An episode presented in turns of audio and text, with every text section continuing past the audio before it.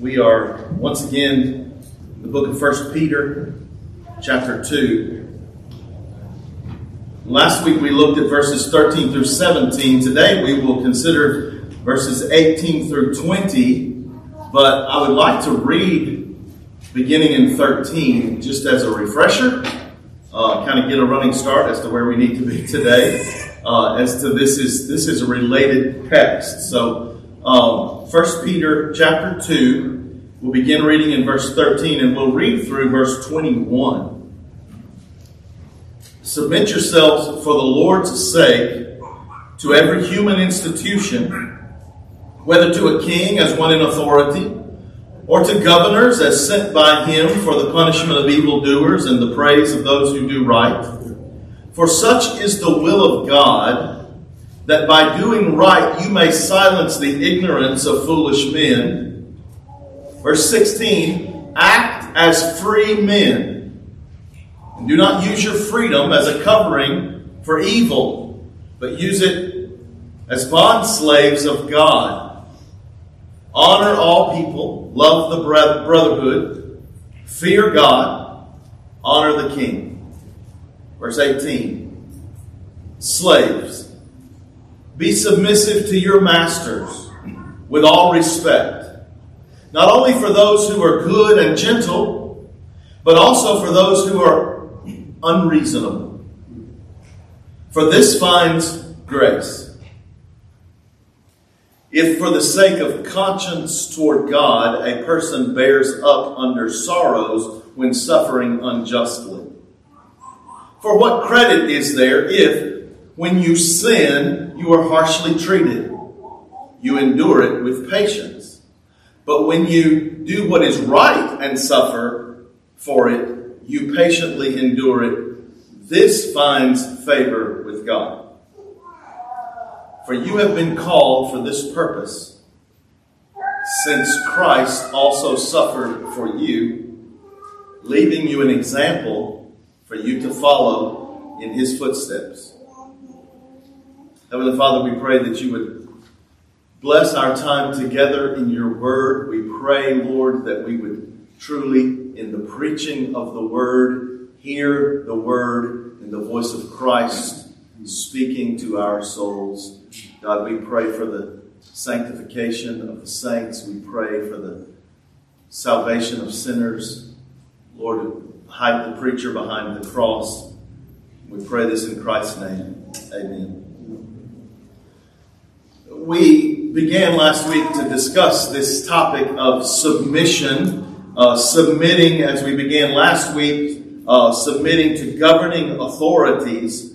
Uh, so I want to just recap because there are things as we speak about submission, there are things that apply that we'll be carrying forward. Uh, submission to the Lord is first. So that's the first thing to note. We submit to the Lord.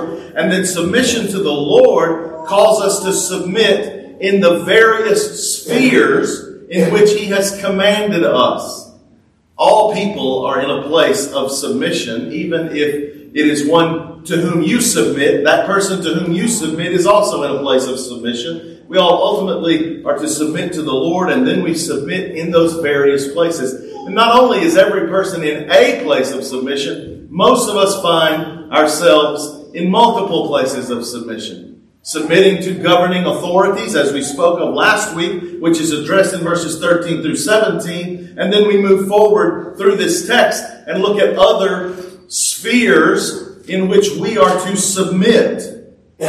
Last week we also noted that this submission has limitations. There are limitations to submitting when we cannot obey God and submit to the command or the rule of men. Oh, there is a limitation, and we must obey God rather than men.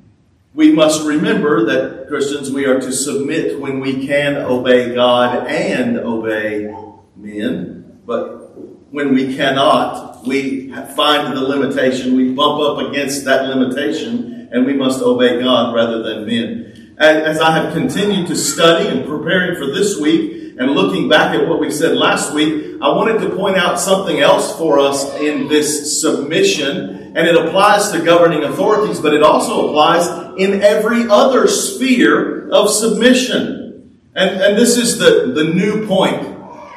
Biblical submission, which is submitting for the Lord's sake, submitting as to the Lord, submitting to the Lord first, biblical submission does not allow Christians to blindly submit. Biblical submission does not allow for blind, thoughtless, mindless submission. Christians, we must submit, but we must submit as thinking people. Because we must always be looking when we must submit and when we bump up against that limitation. Do you see there? How do we see the limitations? How do we see when we must obey God rather than men unless we are thinking people, unless we engage our minds even as we submit? So this submission is not just a giving over into anything whatsoever we must be thinking people. And I think we can see that in, in what we looked at last week with submitting to governmental authorities. I think we'll see it again this week as we consider verses 18 and following. It strikes me that verse 16, we're, we're commanded, act as free men. Act, act as free men. We are to behave as those who are free. And we talked about last week that, that, um, odd relationship between behaving as free and submitting. But just to make matters worse, Peter says, slaves. Oh, wait a minute. I thought we were talking about free men. I thought we were talking about freedom and people who have liberty. Yes. So, slaves.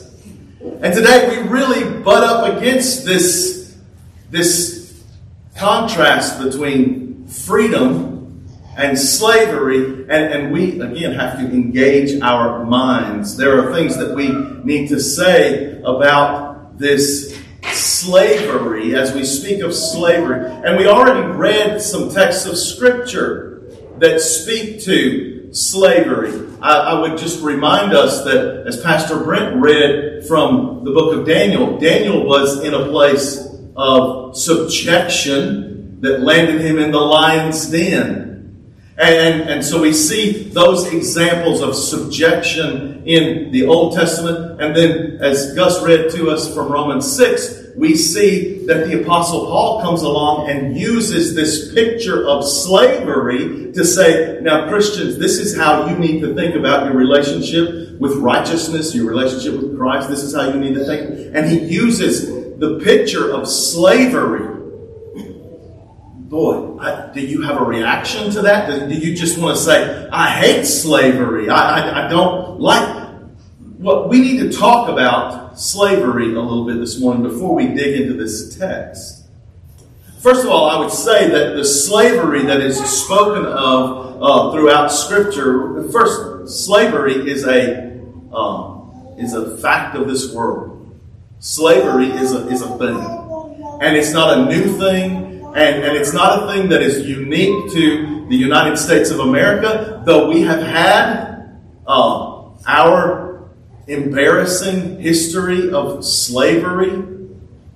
Uh, there are other countries, other nations, other places that have had embarrassing involvement in slavery. And, and it's also true to say that every people group have at some point in their history been enslaved in one way or another. It, it's a general term, and as we speak of slavery, we must recognize that, that all slavery is not the same. There are differences in slavery. Uh, when we look here and we see in First Peter this bond slave term, or it, it might be translated in your Bible, household slave. We see something here of slavery in the Roman Empire, and we must understand it to be very different from what we know of slavery in America. Uh, to be a slave in, in this time, uh, in, in Peter's time, was, was very different. Those slaves could be um, very well educated people. They, they might have become slaves through war uh, and, and conquering a nation. They might have become slaves through uh, poverty and debt. There are many ways that they could become slaves, but there might have been uh, someone who was a physician or a, a well educated lawyer or uh, someone who had a great education, and then they were um, their, their country was taken over and they became a slave, and now they are a, doctor working in a household as a slave. Uh, these are not ignorant people. Uh, some of them may have been, but they, these are not, as a, as a whole, ignorant people. These are not people who are of lesser um, birth or, or it, it's different. These, these slaves in this day could own property. They could own property. Some slaves owned property, and some slaves had slaves. Some slaves had slaves. This, this, this is what I'm saying. This is a different time for slavery than we might think of in our country's history, but it's still slavery. Now, I, not so long ago, uh, came across a clip of a television interview uh, about what the Bible has to say about certain things. And if this interview was between two comedians, and if you really want to know what the Bible says, that's the place you've got to go. I mean, you've got to you got to hit the comedian community. And uh, now they, they were speaking, and, and the topic of slavery came up, and one of them said, "Well, you know, the Bible," and, and they were not fans. You know, the Bible endorses slavery.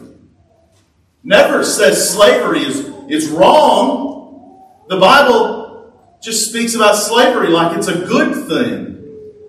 Well, that's something that I thought we might take a moment because uh, maybe maybe you have that same thought. Maybe you're like, yeah, we read some things today that talked about slavery, and and I don't remember as we read from Romans six, Paul saying, now we all know slavery is wrong. It's not there. So are we to understand that the Bible endorses slavery? Very quickly, I would like for you to turn in your Bible to the book of First Timothy.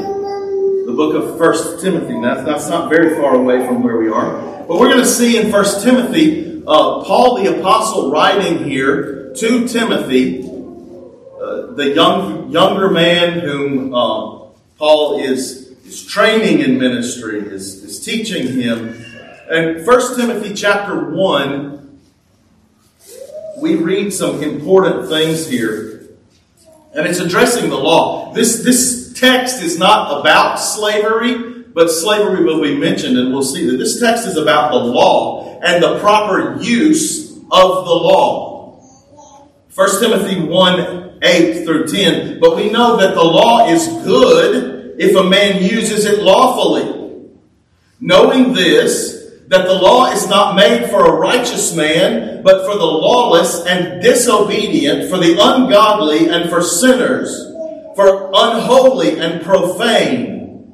So he's speaking about the law and the proper use of the law. Now, what I will call us to, to notice as we read through this is Paul is going to uh, work through the second table of the law, the second table of the Decalogue, the second half of the Ten Commandments. So as we work through what he says here and who the law is for, he's going to work through the Ten Commandments. He says, for murderers of father and murderers of mothers.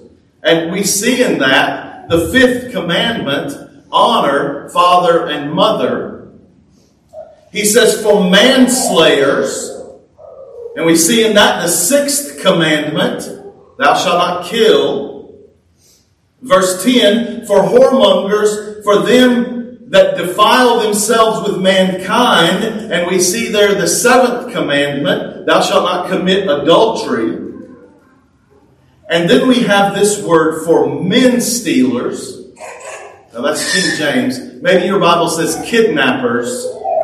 Men stealers is more literal here. And, and of course, men stealers falls under the eighth commandment, thou shalt not steal. And then it continues for liars, for perjured persons, ninth commandment, don't bear false witness. And if there be any other thing that is contrary to sound doctrine. So he works through this. But what I want us to point out here is, as Paul works through the Ten Commandments, the second table of the commandments here, he mentions men stealers. And, and when we look at this, this is where slavery would fall under.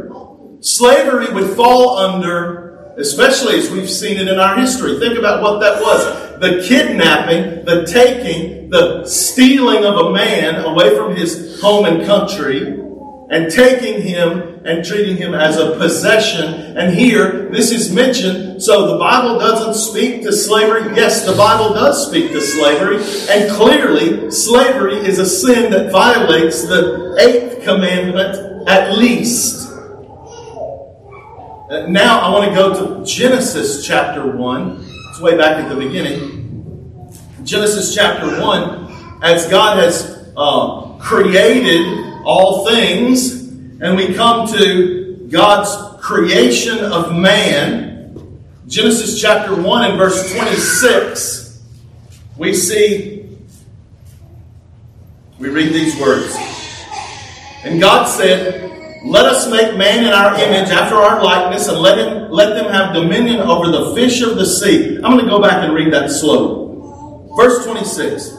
And God said, Let us make man in our image after our likeness, and let them, that is the men, have dominion over the fish of the sea, over the fowl of the air, over the cattle, over all the earth, over every creeping thing that creepeth upon the earth. Verse 27 So God created man in his own image. In the image of God, he created him. Male and female, he created them. Verse 28 And God blessed them, and God said to them, Be fruitful and multiply, and replenish the earth, and subdue it, and have dominion over the fish of the sea, over the fowl of the air, and over every other living thing that moves upon the earth. God made man and gave man dominion over all other things on the earth. We as human race, we as mankind have dominion by God's giving us dominion, and then we are to take dominion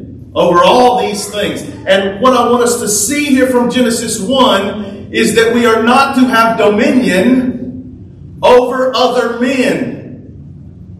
We have dominion over all the rest of creation, but not over other men.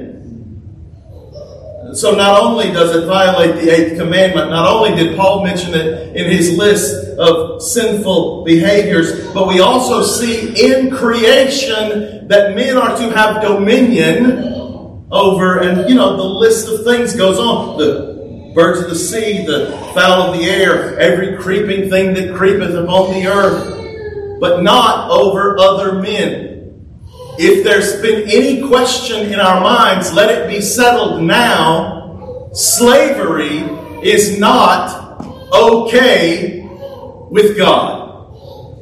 Slavery is wrong. Slavery is a sinful thing owning another person. Now, as we've talked about, different types of slavery are different. And what we see in Israel is that every person who was a slave was released every seven years. They would be released from that. So, this same term that we use, slavery, became a thing for paying off debt have any of you ever said, I'm a slave to my job? Let me remind you, you can quit. You can quit. You just say, I'm a slave to my job. I don't want to be a slave, and I can just quit. But what do we do? We get up and we go to work because, yes, I feel like a slave to my job, but I know I need that. I need that job. It is serving me. Sometimes it doesn't feel like as much as I'm serving the job, but it, it's serving me as I serve, and I need that job. And some people use slavery in that very way. I have a need, a financial need, I, I have some need. How am I going to care for myself? If I put myself under the slavery of this good master, I will have a place to sleep. I will have food to eat. I will be taken care of. What a good, what a good thing for me. And people would volunteer to do that. And then often when they were to be released, because there was a path to earning your freedom, when they were to be released, sometimes they would say, I don't want to be released. I want to stay. And there was a process to go through that to say, hey, you're a different kind of slave now. It's a different kind of thing. So owning another man as cattle is owned. That's wrong. But the scripture, though not endorsing that kind of sinful slavery, the scripture speaks to us as to how we are to live in this world, how we are to behave in this world. So we have instructions, knowing, well, sometimes Christians are going to find themselves slaves. Here's how you behave. I would also remind us, as we heard read from Romans 6 earlier, that text does not leave us with any, any, um, any way to think about ourselves except as slaves. We are either slaves to sin or slaves to righteousness. That's, that's a paradoxical truth from Scripture. Verse 16, and by the way, we'll go back to, to 1 Peter. Uh, verse 16 in 1 Peter, act as free men. Act as free men. Here's the paradoxical truth. You can't know freedom until you know what it is to be a slave to righteousness and a slave to God. You want to know true freedom? Be a slave to God. All these people looking for it and even declaring how free they are. They're not free. They're slaves to sin. The only true freedom is when we are bond slaves to God. That's a, it's a paradox, but it's true, and it, it is true from Scripture. Okay, now I want, I want to get into the text now that we're out of time. Um, you know, that's I'm, I'm preaching with very a, lot less notes than I usually have, and uh, that's the danger is that I might talk too much like that. So, uh, verse 18, slaves, servants. This is how we recognize ourselves slaves, bond slaves, servants. And, and, this is not speaking in this text about being slaves to righteousness. In this text, it's speaking about the real world. This is where we're living.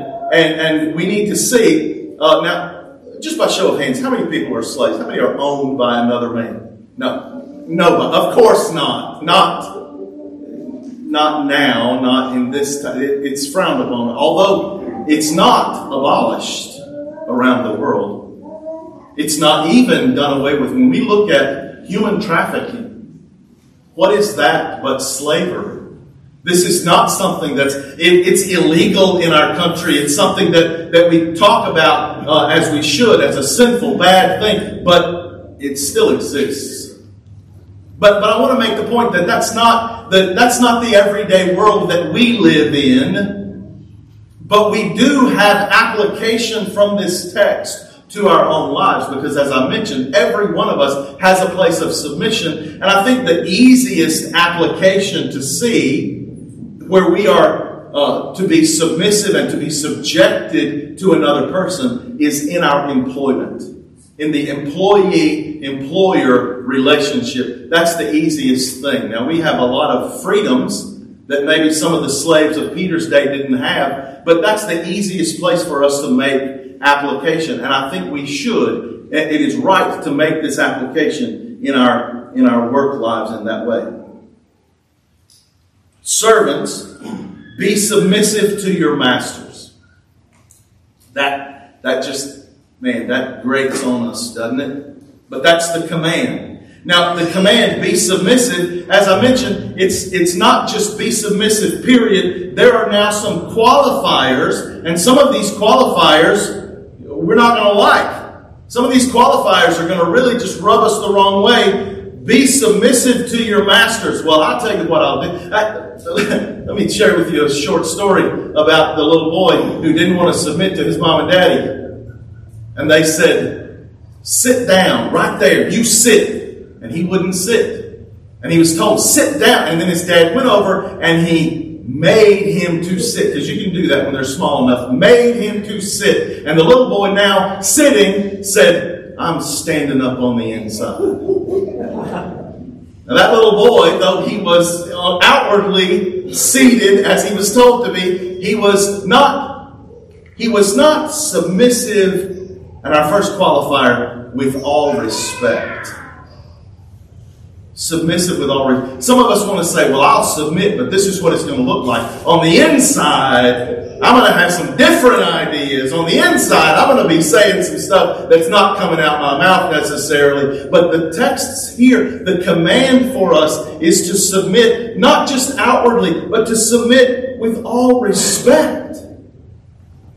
To submit with all respect. Maybe in, in our application, an employer employee, maybe you've had an employer that you could say, I worked for some good people. I worked for some really good people that I can submit to with all respect. What a great thing that is to, to submit to those who are good and to those who are gentle and, and to those who are, are righteous even. Maybe that's easier for us, but let's look at the next qualifier. Submit to your masters with all respect, not only to those who are good and gentle, but also to those who are, New American Standard, unreasonable. English Standard, unjust. King James, froward. Does that help anybody? I didn't think so. Greek, I had to look at it again. Scoliosis. Scoliosis. Does that sound familiar? That, that word, does that sound familiar? Scoliosis is, is a diagnosis of a crookedness in the spine, and this is a word that is related. Submit not only to those masters that are good and gentle, but to those that are crooked. You know how many conversations I've had with Christians? You just wouldn't believe the boss that I work for. Can I, can I tell you something, Christian? Be thankful that you have the freedom to go find another job, but if you're going to stay there, submit to your master with all respect, even when they are unreasonable, unjust, even when they're crooked. Now, sometimes you might have to say, no, I've got to resign, I've got to quit. And, and thank God that you can do that, that we have that freedom to do that. But if you're going to stay there, this is what we are to do. And, and this is verse 19. This finds favor, this finds grace. And some of us, some of us, even when we are are caught in a wrongdoing, even when we are caught in the wrong, we have a hard time submitting even in that. But the Peter takes us here through this through this thought process. When you bear up under unjust treatment, what credit is there if you are at fault? What credit is there if you sin and you are treated harshly? What, what is the good in that? When you sin and you're treated harshly, you should submit because you're just getting what you asked for. You're getting what you deserve. You're getting the right thing. Here's where the grace is found when you do what's right and you're still treated harshly. Now, I, just, you know, confession time. I have a hard time with that. I have a hard time when I've done what's right and I'm treated harshly keeping my attitude right. when I've done what's right and I'm treated harshly, I, I then want to rebel, at least in my mind, if not outwardly. But this kind of submission to unjust, unrighteous, crooked masters is what is called for. And this finds grace. And then I just I just want to touch for a moment on verse 21. For you have been called for this purpose. You've been called for this purpose. Call, calling is a that's a word that we use, and sometimes we mean different things by it. Um, Wednesday night we're going to be talking about calling and, and a certain kind of calling that God gives, calling sinners to repent. But Christians, how often are we looking for the calling of God on our lives? What is what is God calling me to do? And there are sometimes, there are sometimes we don't have to, we don't have to think very hard about it, right? I, I just said to someone this week, there's some things you don't need to pray about. And they looked at me like, what? What are you talking? Well, let me ask you this. Uh, the Bible says, "Thou shalt not steal." And if you're in a store and you're tempted to shoplift, do you need to pray about that? No, you just obey that. We don't, we don't pray and ask God to, oh, what, is, what are we going to ask? God, would you change what you said? Would you show me how I might find a loophole in what you said? How, why would you pray about? Just do what God said. And, and sometimes with calling, we don't have to pray that God would show us our calling. Did you stand at an altar next to a woman and say, I do? For better, for worse, for richer, for poorer. God called you to be a husband.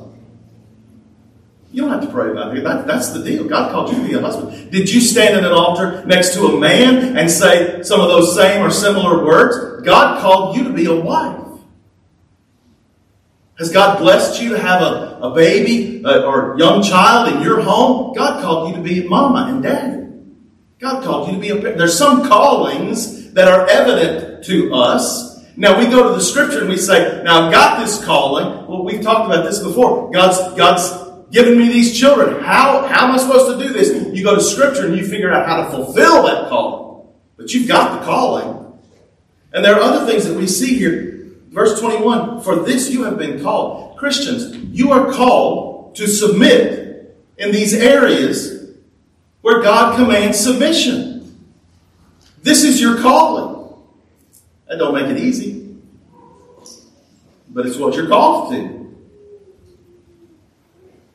You've been called for this purpose. And then uh, I started to just say these two words because Christ.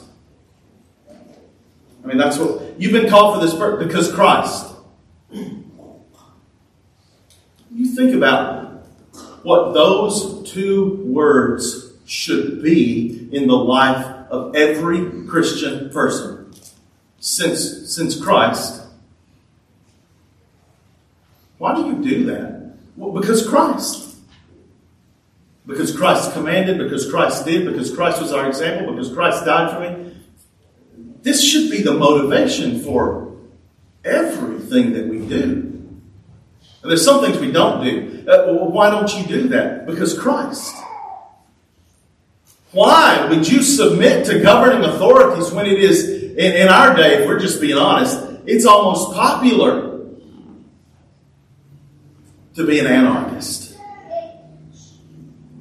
Well, because Christ.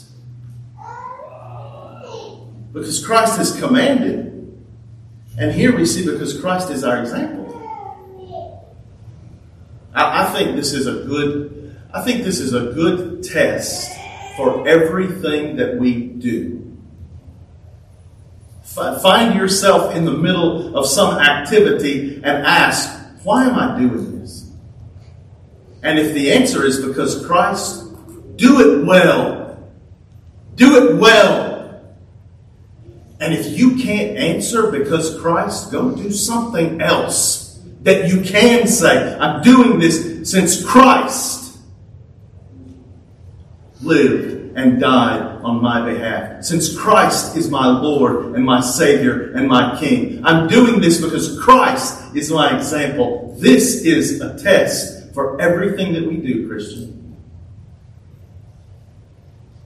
Some of those things we we love and we, we, we say, man, I'm serving Christ in this way, and I'm, it, it just, it fulfills us and it gives us all those warm, fuzzy feelings that we love. But sometimes those things are slaves, submit to your masters. The good ones and the bad ones. And do it with respect. And we must say, because Christ, because He is my example, because He has commanded, because of Christ, because of Christ I can, and because of Christ I must.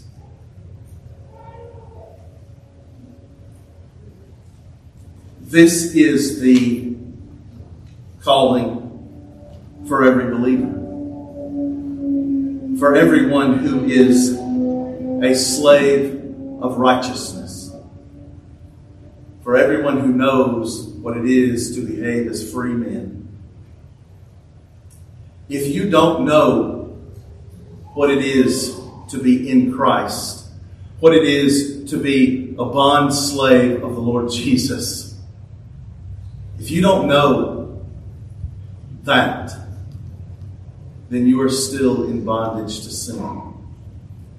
The command of Scripture for you is to repent of your sin, to turn from it, and to believe in Jesus Christ for salvation.